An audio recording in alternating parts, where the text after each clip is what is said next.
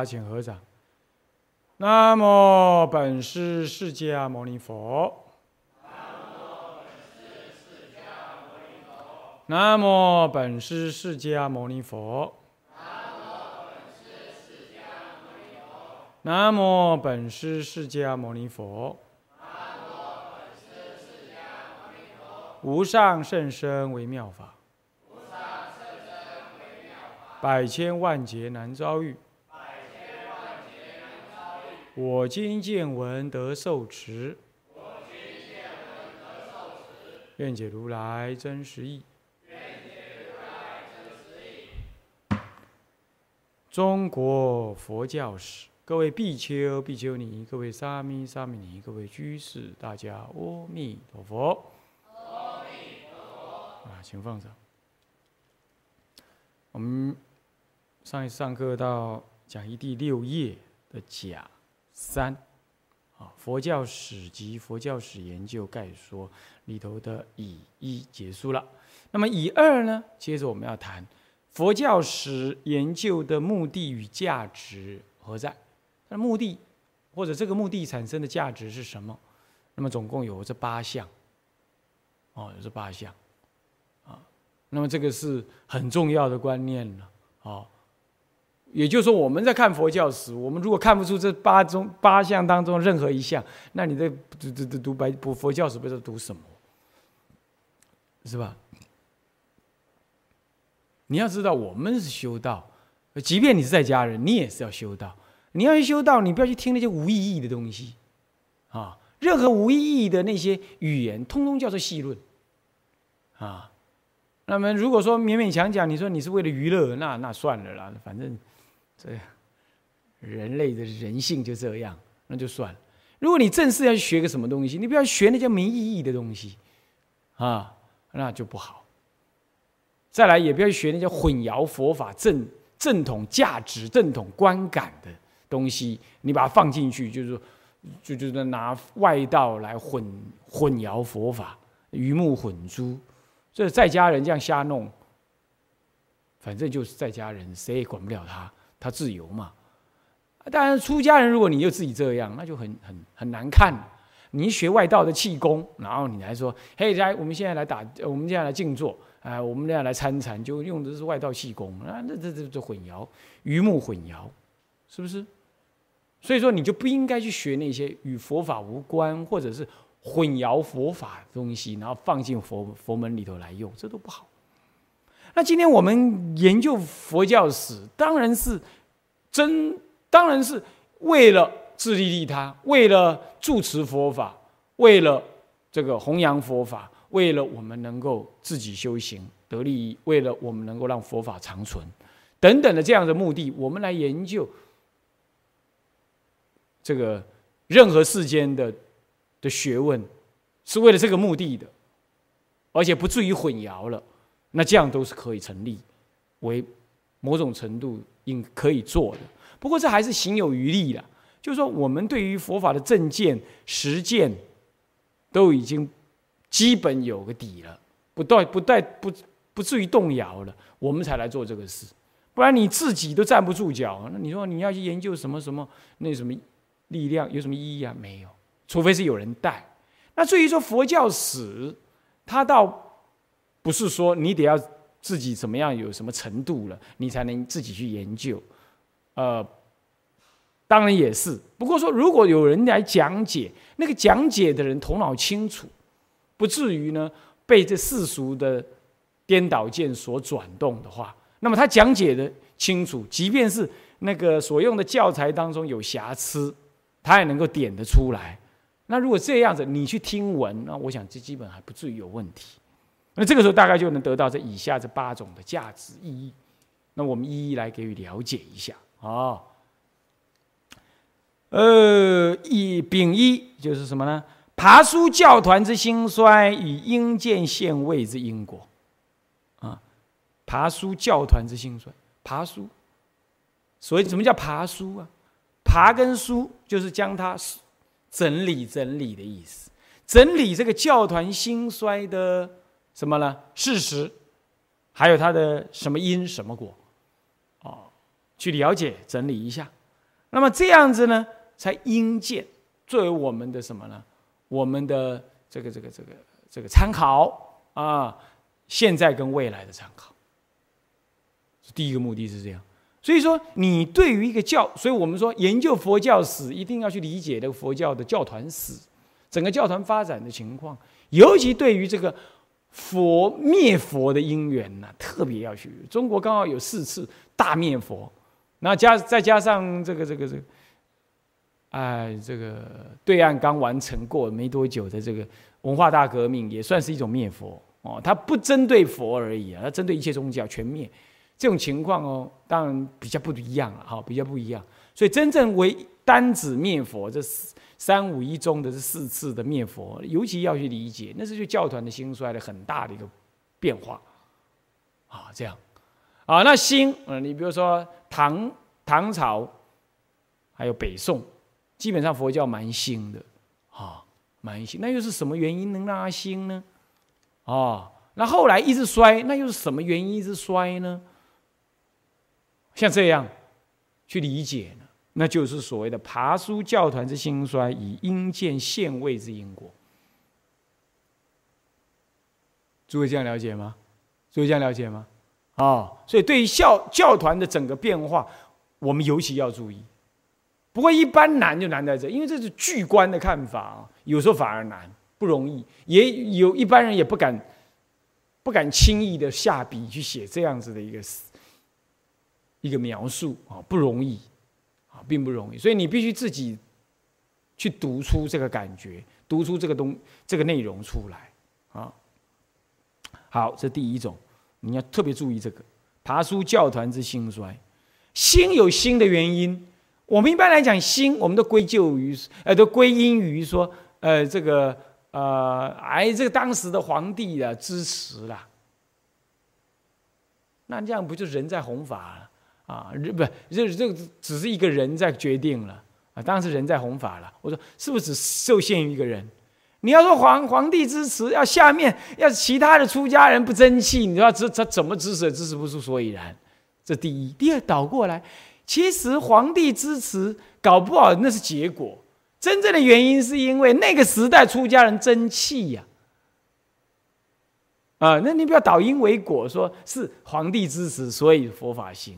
搞不好，这个是结果，那是果啊！你因是因为出家人怎么样有道德、修行成就，是因为这样啊？诸位这样了解吗？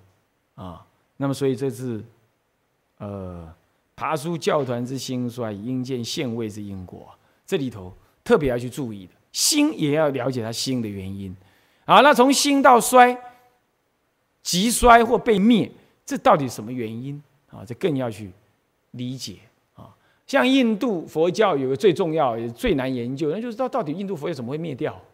众说纷纭啊啊！印度就是缺乏文献的历史文献的民族啊，那是难的啊。但是这个是重点啊，就这也是一个重点。这第二个呢，丙二平述往昔之邪正，以树立佛法之正义。这一点呢是不容易啊，这就春秋之笔啊。这个并不是要你去张皮古人怎么样子，但不不不是这样。我们知道，今天我们历史研究，我们就是胡乱的说以前的祖师好坏啊，古人好坏，大德对或不对，但不是这个意思啊，并不是这个意思。我们讲平述往昔之邪正啊。在某种意义上，我们是特别指的，特别指怎么样？特别指过去一个思潮，一个整体的思潮在影响一个教团，这思潮对不对？或者是也无所谓对错。不过在今天来看，应该避免；而在那个时代，可能不得已。哦，可能是不得已。那么。那么，所以发展产生这种思潮，可是呢，并不是对教团很好的发展。这第一，这是一种可能。第二种可能就是，呃，产生了一种不当的的一种对佛法的认知，而这种认知竟然形成了一种什么呢？一种整个教团的大发展状态。那这教团的发展方态，我们后来事实证明，这个发展状态造成了佛教衰亡、解行不彰、教团衰亡的一个重要原因。我们去联系这个因果，去爬输出这个因果来，这可能在当时认为很好。你比如我们今天来看台湾的佛教，男女共住，过度的强调世俗化、人间化，这个将来在历史当中还要还够巧的嘞，还够巧的嘞，是不是对台湾的佛教或整个中国佛教有真正大的帮助？啊，还是有一段时间帮助，接着就有问题。我们现在都应该要小心，过度世俗化的结果固然。可以让人们理解到佛教的存在，可是呢，它也可能抽离了修道，啊，这个这个情况，呃，我已经讲过很多遍了，啊，像这样子或许不叫做邪或正，不过它在某种意义上就偏偏颇偏跟正倒是可以讲，哦，所以我们当时我们用的语句是邪正，是这样比较好像明显的分隔开来了，其实它里头。也包含这样子的过度偏了，所以也不是说你提倡的思想，嗯，那个思潮、那个做法就不对啊，那是什么样子？啊，这个过头了，就过偏了，再以此来树立佛法之正义。所以我说，古代流传下来的佛法的仪轨也好，作风也好，想法也好，这也不尽然全盘都对。你比如说，到了民国初年以前的这一两百这一两百年来，这传法呢，都是传法卷呢，是讲讲人情啊，也有徒弟呀，也有徒子，也有法子啊。然后在庙上面呢，呃，搞的徒徒子跟法子这斗争啊。那什么叫法子呢？传法是干什么？传法也不过是建立一种一种所谓的什么一种一种一种一种系属隶属关系。可以简单的讲，难听一点，叫派阀关系，在建立派阀关系。啊，你说是传什么法？能传法的人本身都让人怀疑他有法，那你说那传了什么法？啊，是这样。啊，如果说是一种弘扬的托付，我觉得还说得过去。可是现在哪有什么托付啊？根本就没有什么托付的感觉，那就是在建立派阀。将来呢，这个这个一呼百应。那这样就显得没意思。这样子，我即便不叫邪，那也叫偏。那要不就道场呢？就是出家人在道场里生活啊，就以能当住持为成就，他不不以修道开悟为成就啊，以能当住持为成就啊，住禅堂啦，呃，任执事啦，通通目标望得当住持，那糟糕了。连世界人都知道说要立志做大事，不要做做大官。你现在是不是就要做大官？佛门里你还有这些名名堂吗？再来，这个长期以来帝制的思想啊，这就被引入了这个佛门的丛林里。所以丛林里当当方丈的，像当皇帝一样，这是第一种。那第二种呢？呃，整个的制度呢，就形成极端的所谓阶级主义。这种阶级主义，就大家不讲修道，讲阶级，这跟刚刚讲的说，呃，想要当方丈，想当官，这有点接近。不过他在气氛上就讲阶级，啊，这一讲阶级的，你不是这就等于就邪了嘛？是不是啊？那佛佛陀的教团里头啊，哪怕是主要大弟子那个十大弟子，那只是说在在教团当中有一种精神上被尊重的意涵，他并没有实质上的。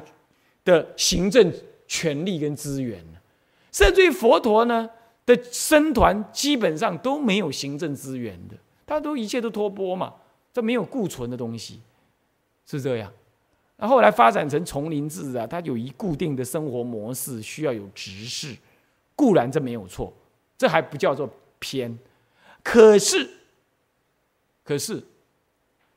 慢慢的，因为这个执事而形成的阶级，由阶级而引入了那种极端的那种，呃，专制思维啊，啊，那就邪就邪掉了，就不当了。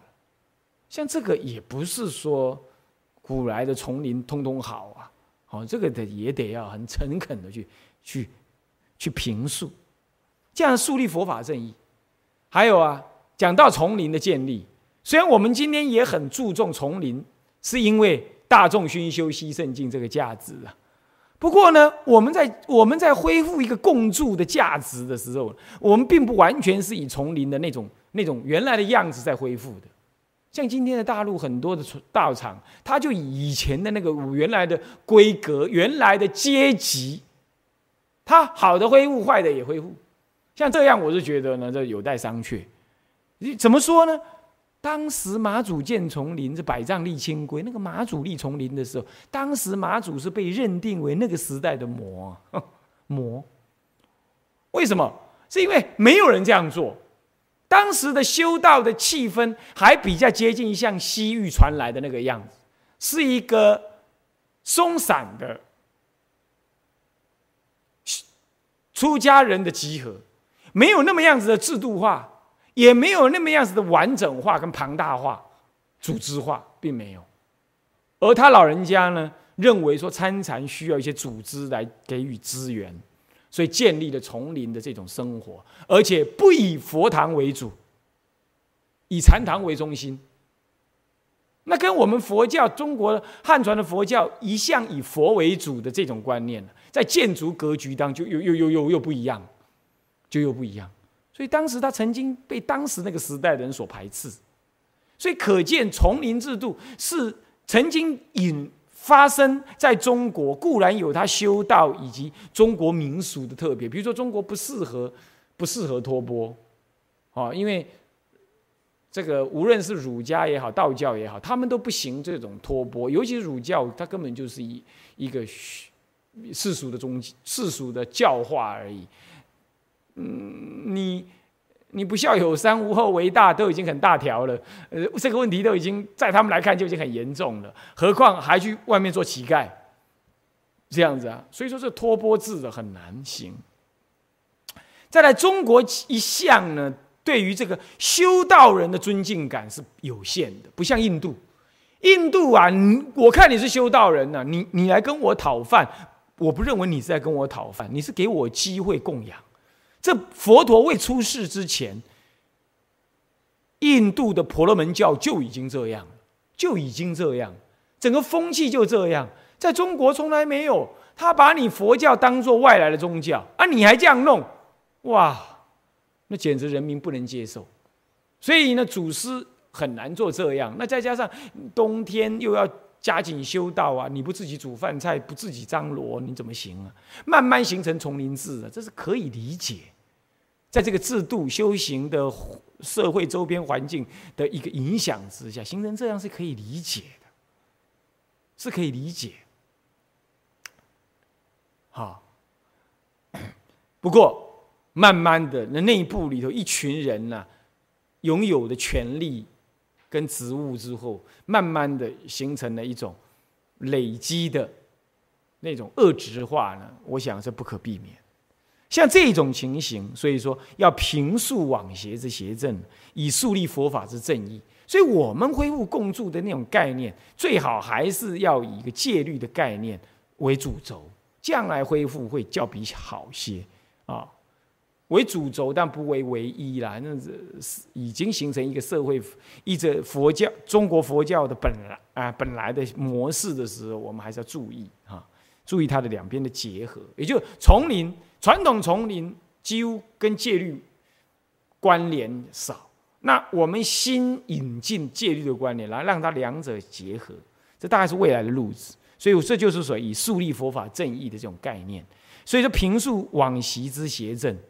还有啊，我们可以评述，我们也可以从高僧传或者僧传，不一定是高僧传，僧传当中看出来，当时出家人跟当权者、政治人物的怎么样互动关系，也可以看出这当中升格的高低，这都是可以评述而为未来我们建立佛法正义的部分啊。这一部分来，再来褒贬。褒贬身形之清浊，以匡正身团之风气，这就是我刚刚讲，从身传，还有身团的发展，看出来他们在自利利他当中的清浊之分，清高 比较不不不当啊。在唐朝的时候，唐中唐的时候啊，其实就文献提到了，怎么样呢？这个很多的这个比丘尼、尼斯啊，他呢好盘圆呐，跟那个地方就跟地方的首长的夫人，中央就跟中央官员的夫人，甚至于呢皇宫里头的妃。啊，后等，这个相互怎么样串联，已经到了呢，甚至于有有比丘尼进出皇宫不用检查，就凭着他那张脸就等于通行证这样，然后最后呢，形成了那个呃有关方面的不不耐，进行杀汰，啊，进行淘汰，进行处理，像这个呢，固然是你个人的行为的。浊了，哈，这种这种好盘圆的这种浊身形之浊了。可是他种下了什么？种下了以儒家为核心的这种行政体系，对于出家人的那种不悦跟防范之心，这个也是原因。像这个就是褒贬身形之清浊啊，以匡正僧团之风气，你就可以当时看出，你就可以这样看出，当时的僧团都已经这种态度、这种操作。那好了，我们今天要怎么干？比如说这样，哦，还有曾经中国也出过黑衣宰相。什么叫黑衣宰相？穿黑衣服的宰相。那宰相都要穿那个，哦，那个、那个、那个、那个、那个很庄严的官服啊。那怎么会是做黑衣宰相呢？是什么原因呢？就穿的海青嘛，就穿海青嘛，就指的出家人。出家人已已经不只是去做国师，他已经介入了政治的操作。啊，这样恰不恰当呢？啊，像这一类很多哦，很多哦，还有啊，这个皇上。赐，什么什么什么道场做一场水路，啊，如何如何这般啊，这么样，那么我们呢上京出家上京到这个中央政府那里去，去讨一部龙藏或者怎么藏，像这样子的个叫互相的关系，在当时，或者我们不能够说那是对或错，轻或浊，可在今天。那就是浊了，因为什么？因为佛法的正义本来就不要你跟达官显贵相交往太多，虽然还是不可避免，佛陀也是有好多好多做国王的弟子，但是那是你来学法哦，以法为核心，不是以盘缘为性。现在我我出家以来，我看到不少是什么？哎，出家人呢是长袖善舞。啊，他有很好的政商关系，不过你看他跟商人、跟政客的关系，就是讲骂鸡而已。讲我有人头来支持你当选，那么你呢就要应付我的需要，就这种关系哦，那个太恐怖了，是不是啊？那就太恐怖了。可是好像看起来他好像也不得已。不过这个我们或者不好说轻或浊，不但是我们生团的风气，那就应该在此有所。小心，或许我们无法完全避免，但是我们就要小心。像这样叫做褒贬身形之清浊，以匡正僧团之风气。我们研究以前人出家人他操作的方式，从中我们才来看到出家人当如何。是这样，这是丙三的目的是这个。那丙四呢？从显古德之圣恨。以感发来者之信力，这是特别最轻，而且有修有德的这样子的的古德重显那样子的一个价值。一般呢，世俗人写佛教史是不会有这个东西的啦，差不多都不会有这一类东西的。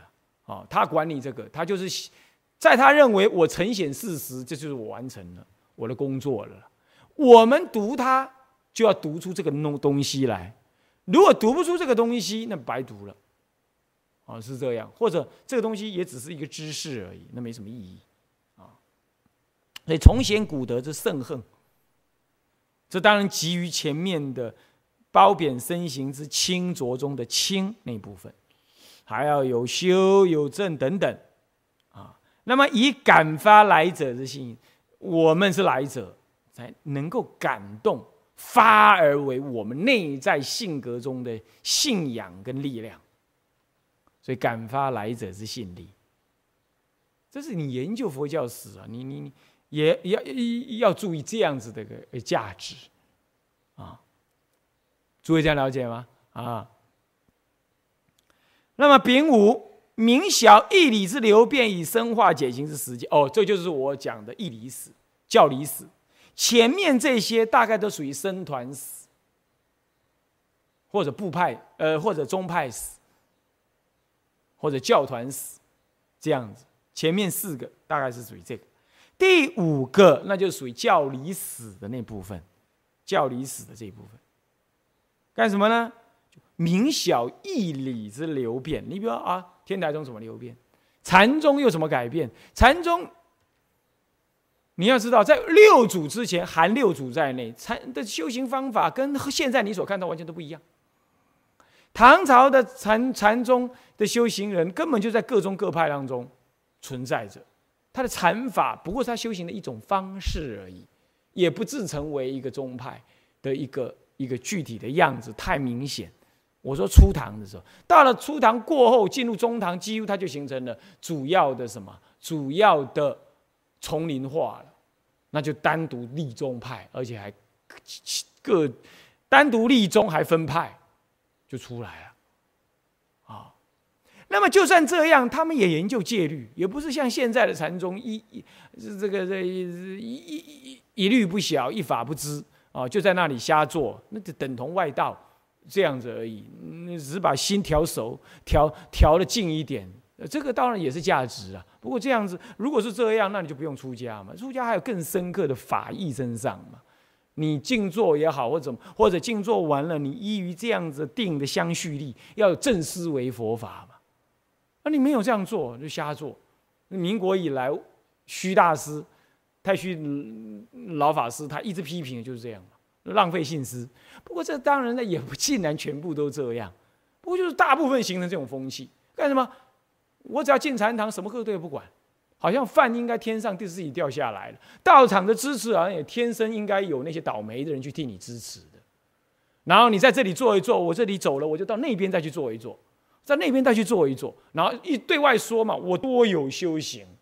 你的肩膀上面，你才有你今天做了几天禅堂，可是你却自以为是，说我这才叫做修行，这都已经不是原来禅宗原来的样子。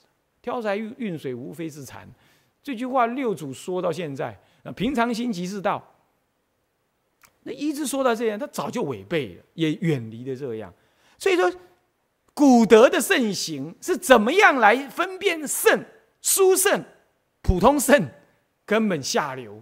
这也怎么样分别？我们就可以从这教理当中来爬书，说人家本来讲的是这样啊，结果你后来做成这样啊，啊，就明显的可以分别出来说，你你这样对吗？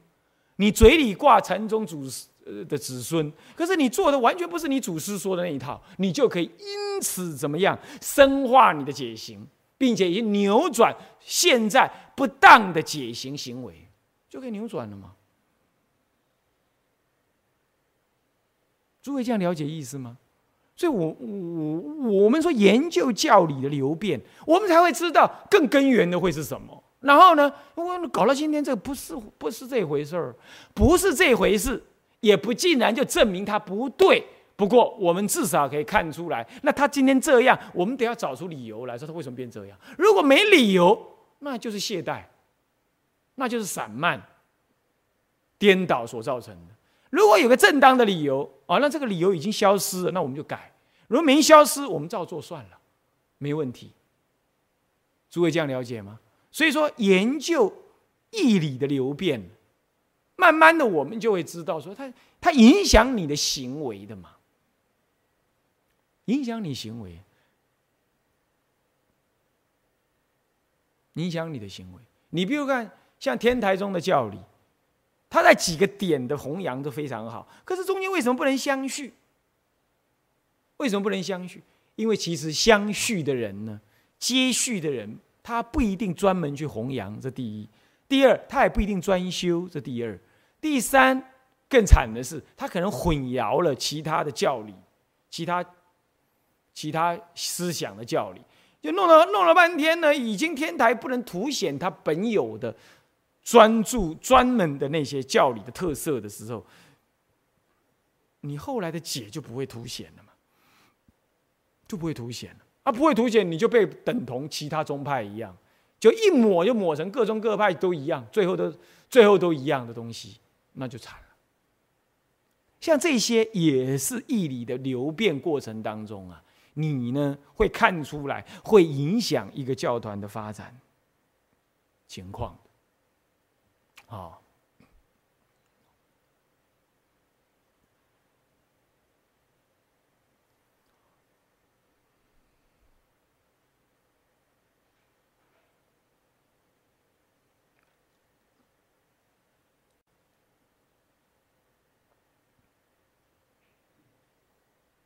所以说，明晓义理之流变，直接就可以让我们知道，我们今天的解跟行是怎么流传过来的，啊，我们怎么找回原原原原来的源头活水，同时也重新找回那个源源头活水，在关照我们目前的解跟行是怎么样子变化的，啊，像这个，我刚刚举了一个禅宗的一个情况，所以后来为什么？人家就有人竟然提出一个很极端的说法，说：“哎，那个禅宗灭了中国佛教，禅宗中是中国佛教主要特色，怎么会灭人家？怎么灭中国佛教呢？问题，就是走到末流来的时候，就变成都是这一群人，就这群劣币的人多，而且形成了这样这样子一个一个不当的操作。人家禅宗本来不是这样子的。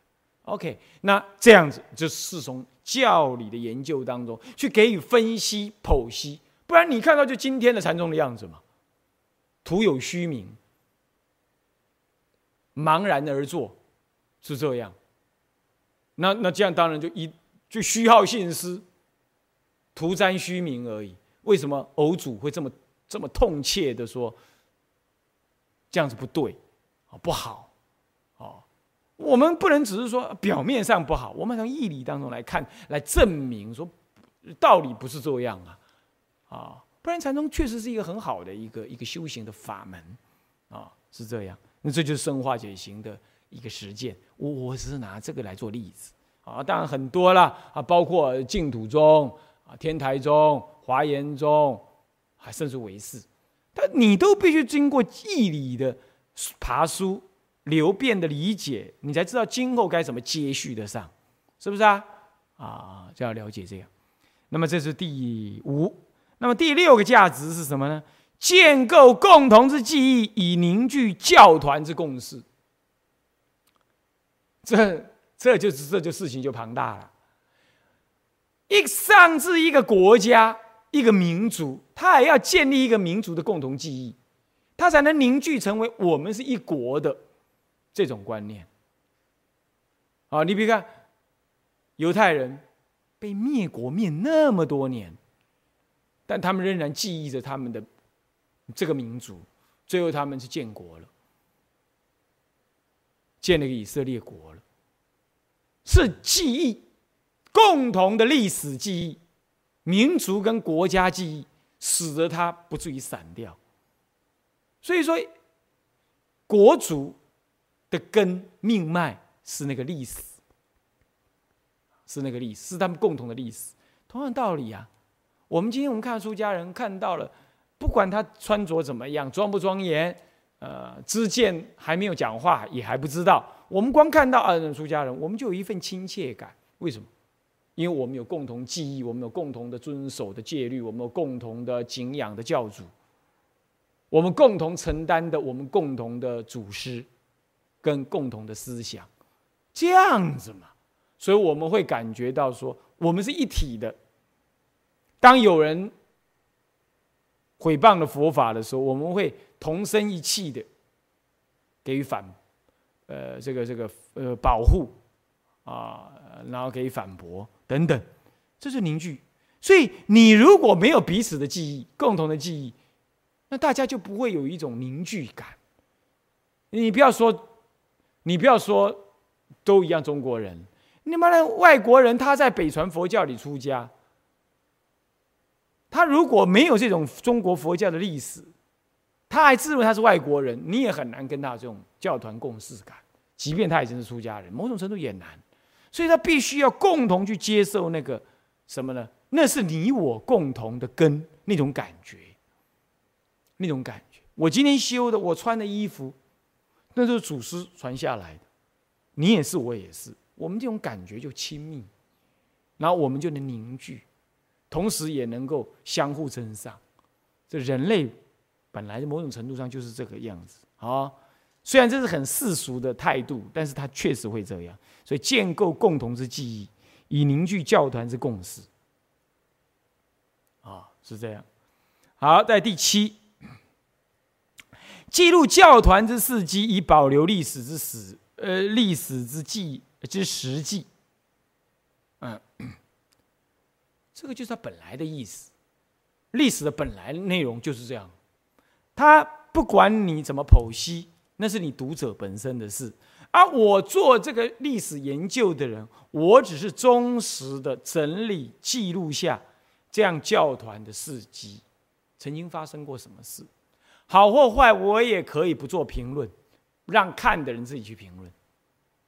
但我记录下来，以保留历史之。实际，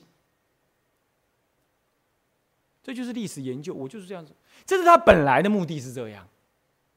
好，本来的目的就这样。本来历史的研究就是要这样。啊，这样子呢，以这个为素材，才有我们前面六者以及后面第八这样子的反应。啊，所以它这个素材就本来就要保留。我说过，如果没保留，你你怎么共同去读过去的历史？而不去读共同堕落的历史，我们怎么可能知道过去发生了什么事？我们怎么可能彼此会有共同的历史记忆呢？是不是啊？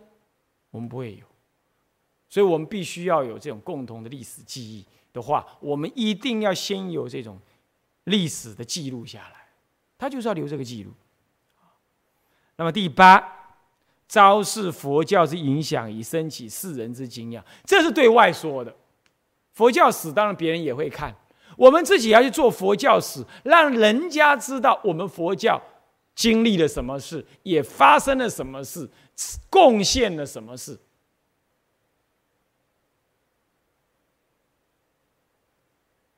这个事情呢，我们必须让世人知道。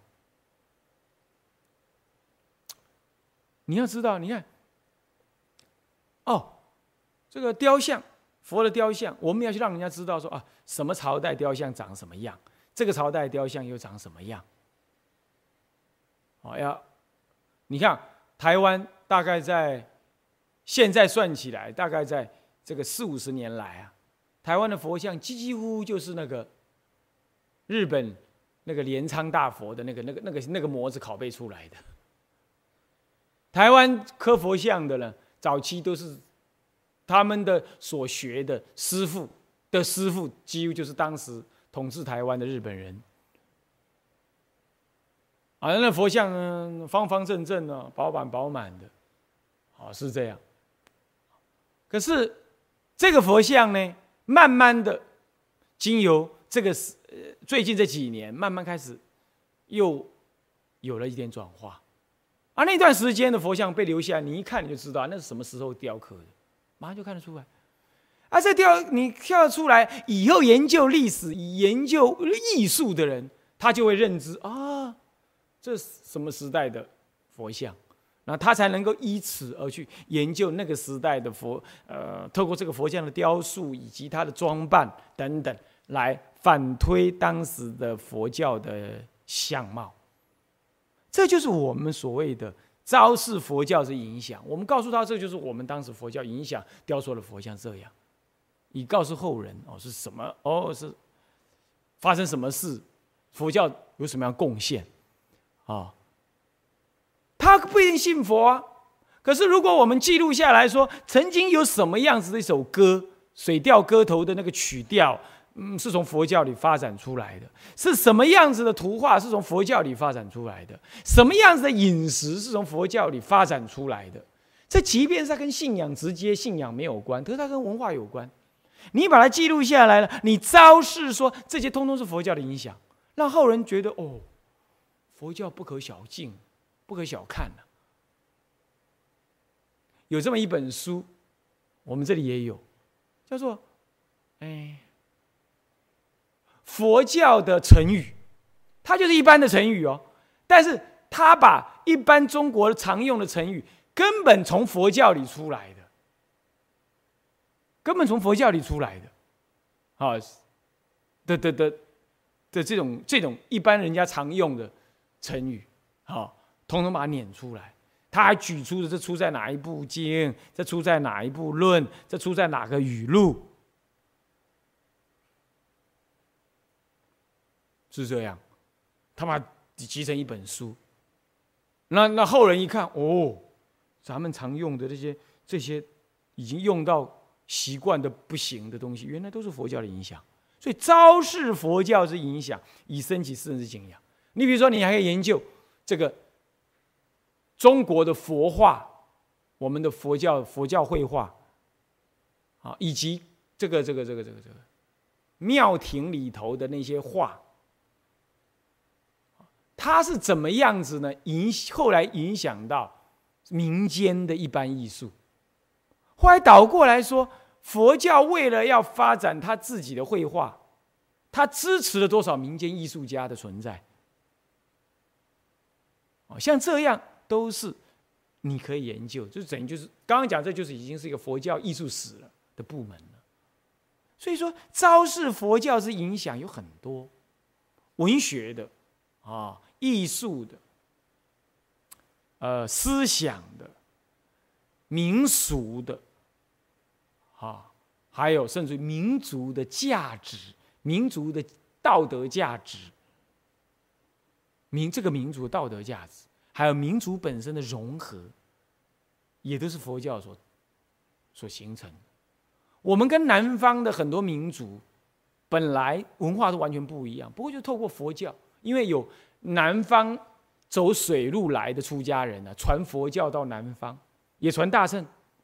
那我们北方的祖师从北方传下来，就一拍即合，就让两个不一样性、不一样文化的民族啊，就在这个同样的佛教文化之下，就走到一块儿，走到一块儿，也是这样。这都是一种所谓民族融合的影响。像这些的昭示佛教之影响，以升起世人之敬仰，这这其实佛教史也很需要做的，啊，因为它在中国影响太大，那叫世人在产生一种敬仰，啊，你看张大千所所临摹的这么多的，张大千早先是工笔画哦，是因为他眼睛开始不好了，他开始转成泼墨画，是这样啊，他是这样子的人。那他早先的一切工笔画，哪一个不是从敦煌里绣出来，是是重新临摹出来的？哦，最近还有一篇文章在替他翻案，有人说他说他都是破坏了那个敦煌，把那敦煌一块石头拿回来呃画了。有人说不是啦，人家他是在现场画的，他明明很多做的画在现场都还存着嘛，他到现场去画。他做工笔画的人呢，他要他要去探源。中国既有绘画的技术，但他不从敦煌，不知道从哪？难道就画道家的吗？有限，敦煌最丰富，他就从那里去啊，对不对？那今后我们再来看看啊，张大千的画如何如何？你说这里头，你如果不谈到佛教对他的影响，你你怎么谈呢？是不是啊？所以这就是一种昭示佛教之影响，以升起世人之敬信仰跟敬仰的一个很重要的部分。这点我们佛教做的非常少，在西方，基督教、天主教一直就是那个信仰的国度的一个什么重要的文化的主轴，啊，然后呢，生活几乎都要以这个主轴为本，甚至都影响到东方来。你看那圣诞节过得比几乎要像比比西方人，我们东方人过圣诞节，有的甚至过得比西方人还要狂热。哈，虽然他醉翁不在酒了啊，但就变成这样。你看他的文化已经扩张到这种程度，而佛教呢，没有。其实佛教对社会的影响有很深，长期以来文化的影响那更深。可是文化人也好，社会人士也好，他明明受影响而不自认为那是佛教的内容，他因此也不会对佛教产生一种尊敬、敬仰。你想想看，我的生活模式、我的看法、我的态度、我的爸爸妈妈、我的阿妈，他通通是用那种佛教的观念在过日子，而且他这样教我的。我现在都已经六七十了，我我也觉得这样很好。哎呀，原来这是佛教的啊！他如果能够这样知道的话，他是不是产生一种敬仰，应有的敬仰？没有，没有。你现在讲儒家哦，他知道孔子讲什么讲什么，啊，佛教大概就没有什么太大的那个彰显。所以这就是属于佛教历史价值的凸显了。透过历史的角度来凸显佛教对这个国、这个这个民族的影响了，这个做的太少。太少。换句话说，今后应该多写这样通俗的佛教历史，啊，甚至用漫画的方式来表现，好，来让人家怎么样？让人家感受到佛教是你中国文化的重要一一个支柱。甚至于你抽掉佛教文化，我看剩不到三分之一。太多太多，无论从文学等等，很多，是这样。